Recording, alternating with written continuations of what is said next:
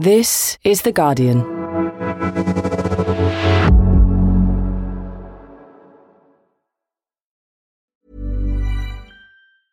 Finding your perfect home was hard, but thanks to Burrow, furnishing it has never been easier. Burrow's easy to assemble modular sofas and sectionals are made from premium, durable materials, including stain and scratch resistant fabrics. So they're not just comfortable and stylish, they're built to last. Plus, every single Burrow order ships free right to your door.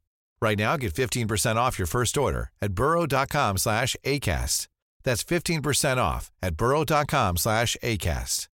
Hey, I'm Ryan Reynolds. Recently, I asked Mint Mobile's legal team if big wireless companies are allowed to raise prices due to inflation. They said yes. And then when I asked if raising prices technically violates those onerous two-year contracts, they said, what the f*** are you talking about, you insane Hollywood ass?" So to recap, we're cutting the price of Mint Unlimited from $30 a month to just $15 a month. Give it a try at mintmobile.com slash switch. $45 upfront for three months plus taxes and fees. Promo rate for new customers for limited time. Unlimited more than 40 gigabytes per month. Slows. Full terms at mintmobile.com.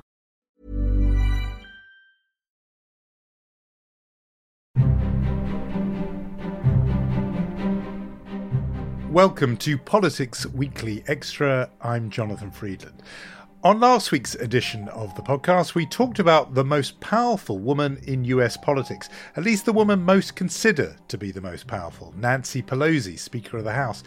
But Nancy Pelosi does not hold the highest office ever held by a woman in America. That honour goes to the Vice President, Kamala Harris.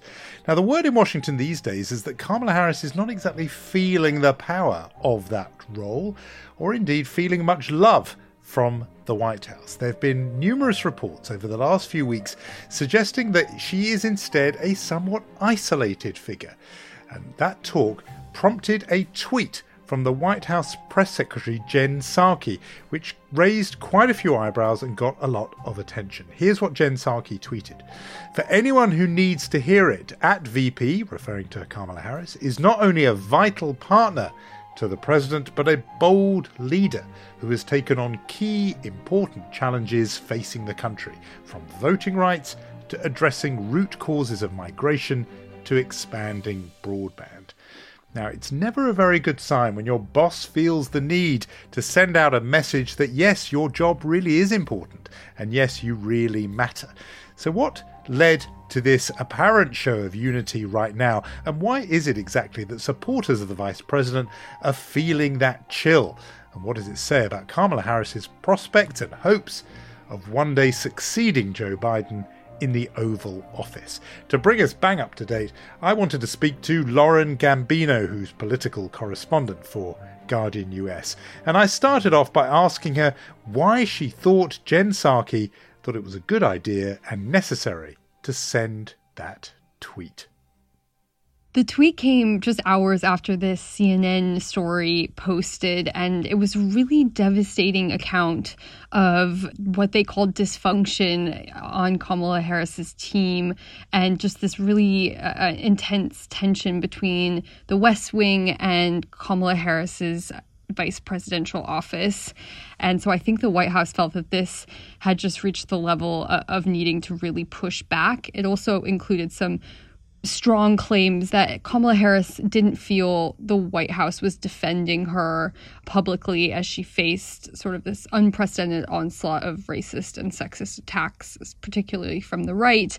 And so I think it just sort of rose to the level where the West Wing decided we need to show our support and make sure that this isn't the narrative that begins to form around Harris because it's certainly not the first story to sort of suggest that there's this level of dysfunction on her team and that she's sort of a vice president adrift without a clear role.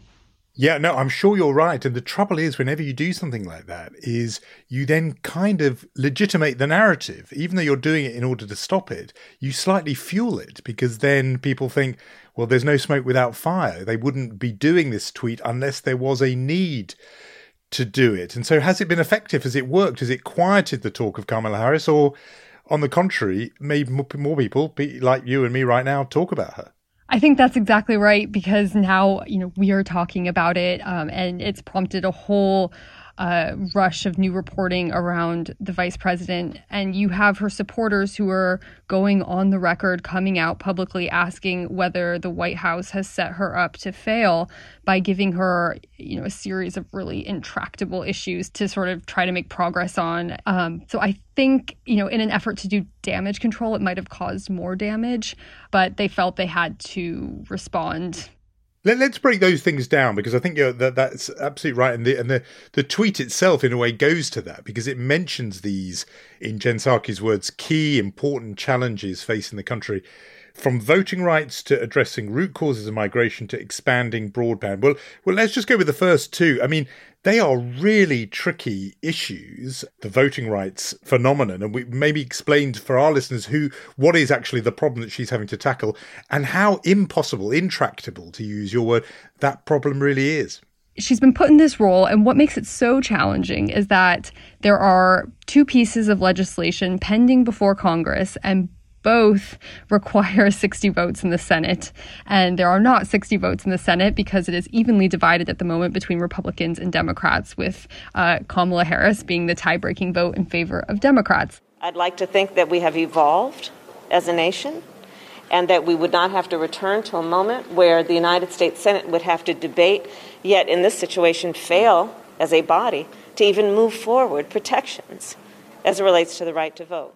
So we're not going to give up. Her challenge now is to either try to find some sort of compromise on this legislation that could bring over 10 Republicans, or there is this other option, which is to eliminate the so called filibuster, which would allow for a majority, a simple majority, to pass legislation in the Senate. But Joe Biden's been really reluctant to eliminate the filibuster. Joe Biden, famously an institutionalist who served more than 35 years in the Senate, and so that makes it really hard for her because she can't come out and publicly say, let's get rid of the filibuster, though she uh, went there during her presidential campaign. But as the lieutenant to the president, she can't really focus on the filibuster if, if he's not willing to go there. So right now, she just has to keep calling on Congress, who, you know, there's no path currently without eliminating the filibuster to get there. So that is why it's such a challenge. The best she can do is use her bully pulpit on this issue. Yeah, no, it's a hospital pass, really, that issue, for the reasons you've just explained. And of course, we on the podcast have talked so often about the filibuster and how really unbreakable that demand for a 60 strong supermajority is, how insurmountable it is. But this other issue, which is really costing the president in popularity terms, and that is migration. We knew about it and we talked about it a lot when Donald Trump was president, these really traumatic scenes on the southern border with migrants and particularly migrant children being separated from their parents. They were caged, these children. It was a real stain morally on the record of Donald Trump. So, just refresh our memory of where we are now with the migration issue and what impact it has on her that this is in her inbox migration is just such a, a, continues to be a massive problem for this presidency but it's also an issue that has you know bedeviled presidents for decades now of both parties. Biden projected himself as much more open, you know, give me your tired, your poor. This is a country for, you know, for migrants and he liked to compare his own family to that. And so when he came into office, he decided to appoint Kamala Harris as the lead face of efforts, the White House said, efforts to address the root causes of migration. And that's very important because early on in the administration, suddenly we started to have a crisis at the border. This latest caravan passing through Mexico, now numbering in the thousands. These migrants, many from Honduras, Guatemala, Haiti, and El Salvador, stopping for rest. The migrants now, though, are still more than 1,100 miles away from the United States. And here you had Kamala Harris. Her her mission is very long term. This idea of addressing root causes. So she's meant to deal with the Northern Triangle countries about why migrants are fleeing when there's this brewing um, influx of migrants right at the border. So Republicans start attacking her, saying, you know, where is Kamala? Why hasn't she visited the border?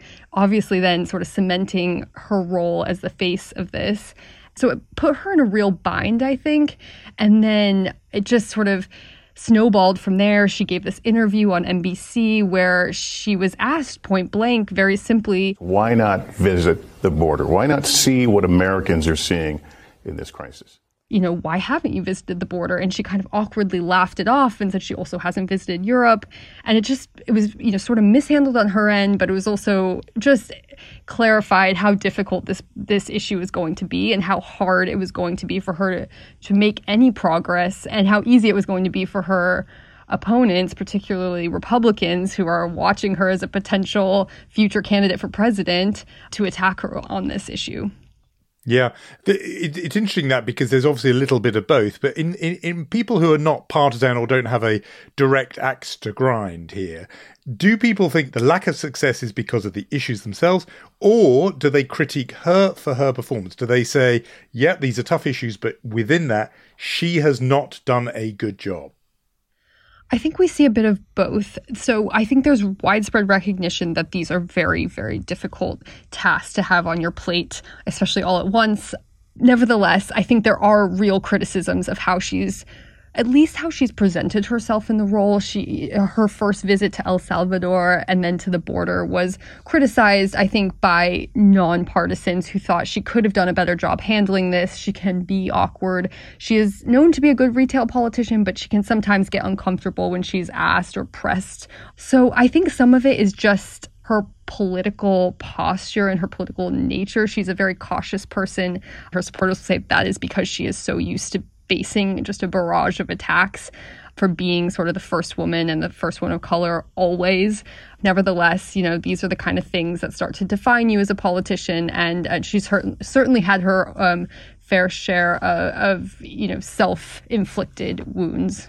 It's very interesting, this point about her being the first woman and the first woman of color in this role, because it, it could have hurt her in, two, in two ways. One is that the expectations and the hopes, in a way, were so high. I remember how emotional a lot of people felt seeing her taking the oath of office on January the 20th this year, the sense that a, a, huge historic moment had arrived, and therefore expectations were so high that in a way you, people can only be disappointed by reality when they've got such uh, sort of lofty and perhaps almost unrealistic emotional uh, hopes. But on the other hand, of course, there is the obstacles that are presented to a woman of color. I remember Condoleezza Rice famously said, you know, she knew from early on in her career that she would have to be twice as good.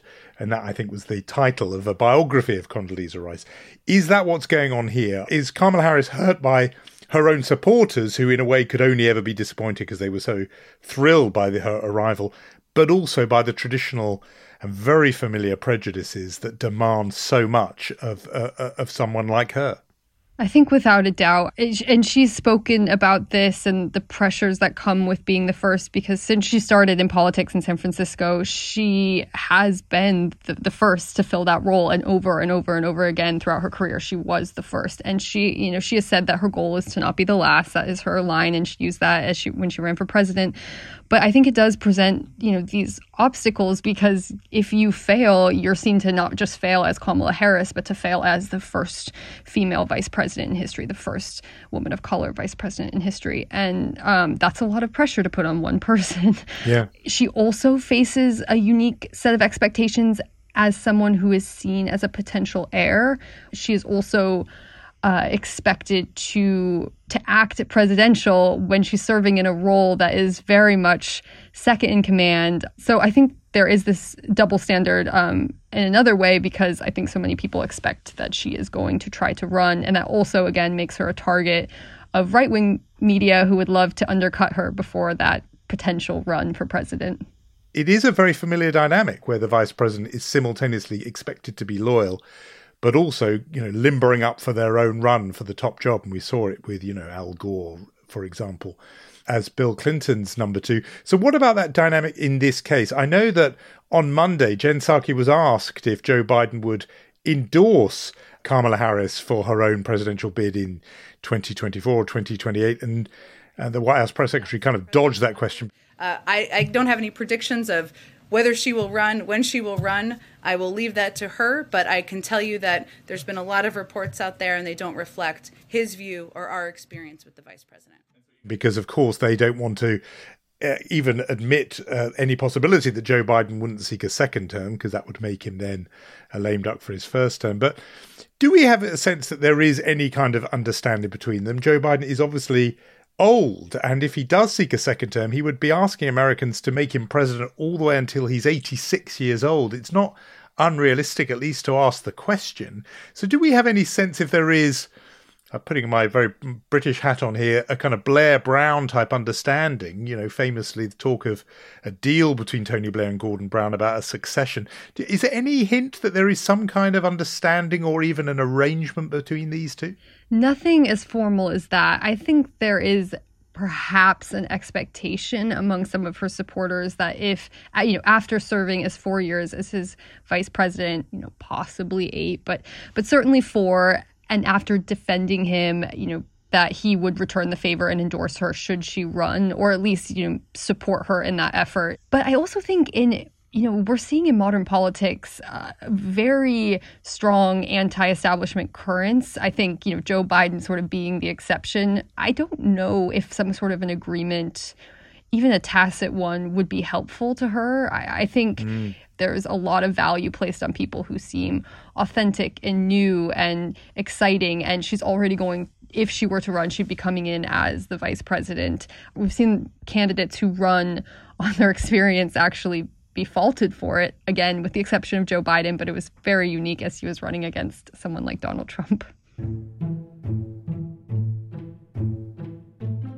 In terms of how the two of them uh, present themselves publicly, I've been quite struck by, in some ways, her absence. I mean, Joe Biden was very often in the room, and it was noticed that Kamala Harris did speak at the signing ceremony, but it was slightly awkward there because the announcer announced her with someone else's name. Please welcome Heather Kurtenbach.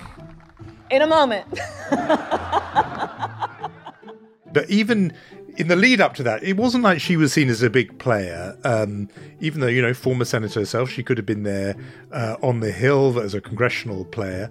You know, what's going on there? Are we, oh, you know, this can be a bit of kind of Kremlinology where you're deconstructing the photos and who's standing next to whom. But what's your read of that about the closeness of them, and, and particularly almost the attempt to project an image publicly and, and give her sort of prominent billing or not? So there's a there's a bit of a damned if you do, damned if you don't situation happening where at the beginning, and particularly because so many events were happening at the White House with with the pandemic, Biden wasn't traveling at all, and so during the first few months, Kamala Harris was there almost every time Biden spoke, and but she wouldn't speak at every event, and there was this awkward visual of you know this very accomplished black and Asian American woman standing over his shoulder and saying nothing. And so they stopped sort of doing that. And she would only start to accompany him when she would also be making comments as well. And then, you know, as pandemic restrictions begin to loosen, you know, she's been on the trail more and traveling internationally a bit.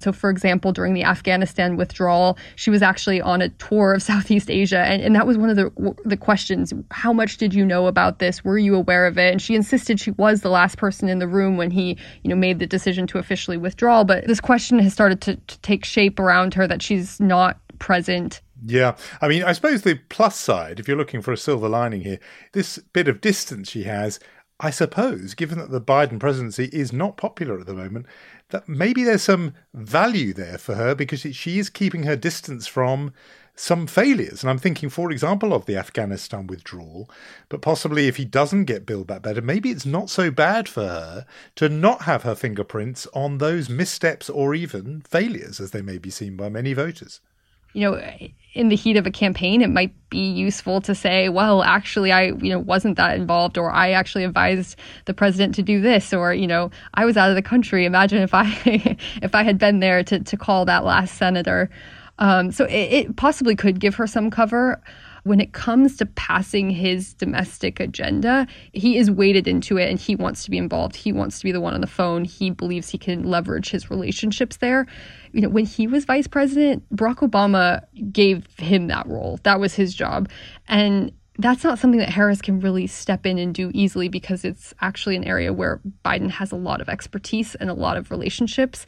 And I think that's just another example of how it's been really hard for her to carve out her own portfolio and to really sort of make a difference. You know, she's not the ambassador he's sending to Capitol Hill, he's doing that himself.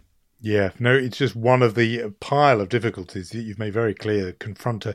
When we spoke to David Smith a couple of weeks ago about what Joe Biden could do now uh, in order to reverse a trend which seems to be solidifying in terms of his poll numbers and so on. We asked him what he would have to do. Uh, so let's put the same question to you about Kamala Harris. I mean, how can she turn things around, do you think? There's the possibility that the public airing of all of these grievances might snap her team into shape and you know maybe it will make the white house more aware of of her concerns and they could do more to sort of protect her, defend her, etc. I also think there's going to be a couple opportunities for her to really get out on the trail and shift the narrative, if you will. So Biden is launching this massive cross country tour to promote his infrastructure bill. And presumably, if they pass the other piece of his, his domestic agenda, he will do the same. And she would be a very high profile figure that they would send out. So, how she does promoting his agenda, and then I also think with the midterms coming up, she could play an interesting role. If she gets used effectively and she is successful on the campaign trail during the midterms, I think that could also really help both boost her public persona, but also maybe improve relations with the wider Democratic Party and, you know, perhaps better set her up for a future run should she want to run again.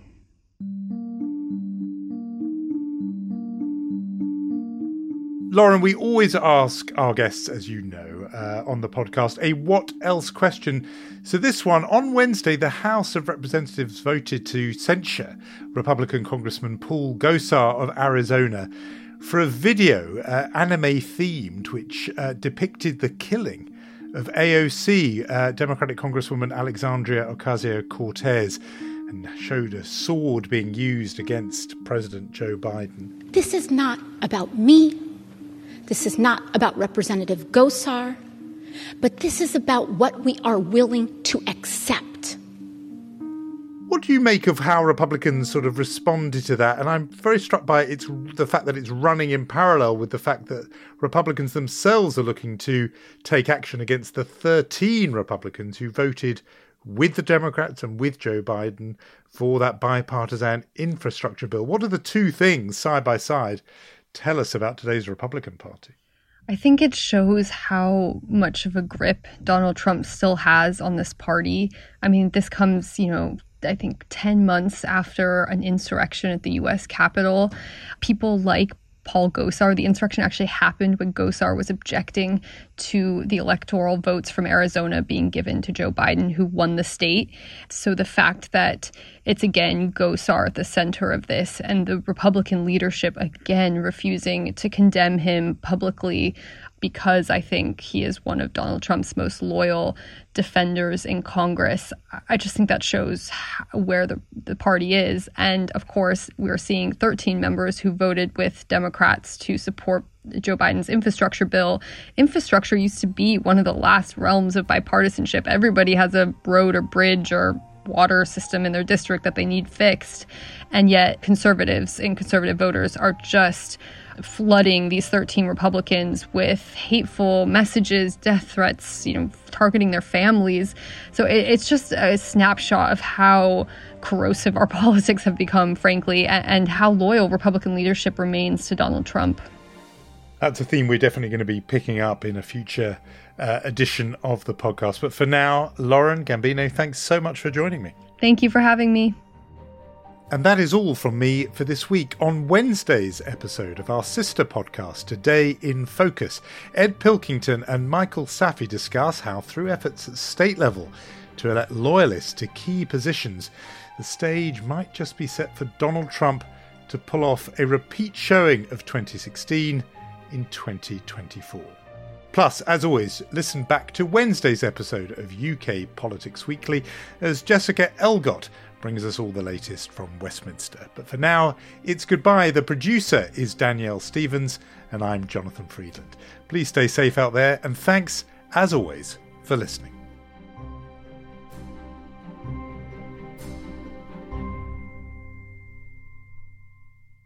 This is The Guardian.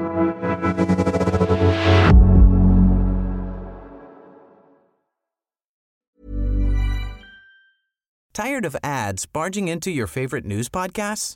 Good news. Ad-free listening is available on Amazon Music for all the music plus top podcasts included with your Prime membership. Stay up to date on everything newsworthy by downloading the Amazon Music app for free or go to amazon.com slash news ad free. That's amazon.com slash news ad free to catch up on the latest episodes without the ads.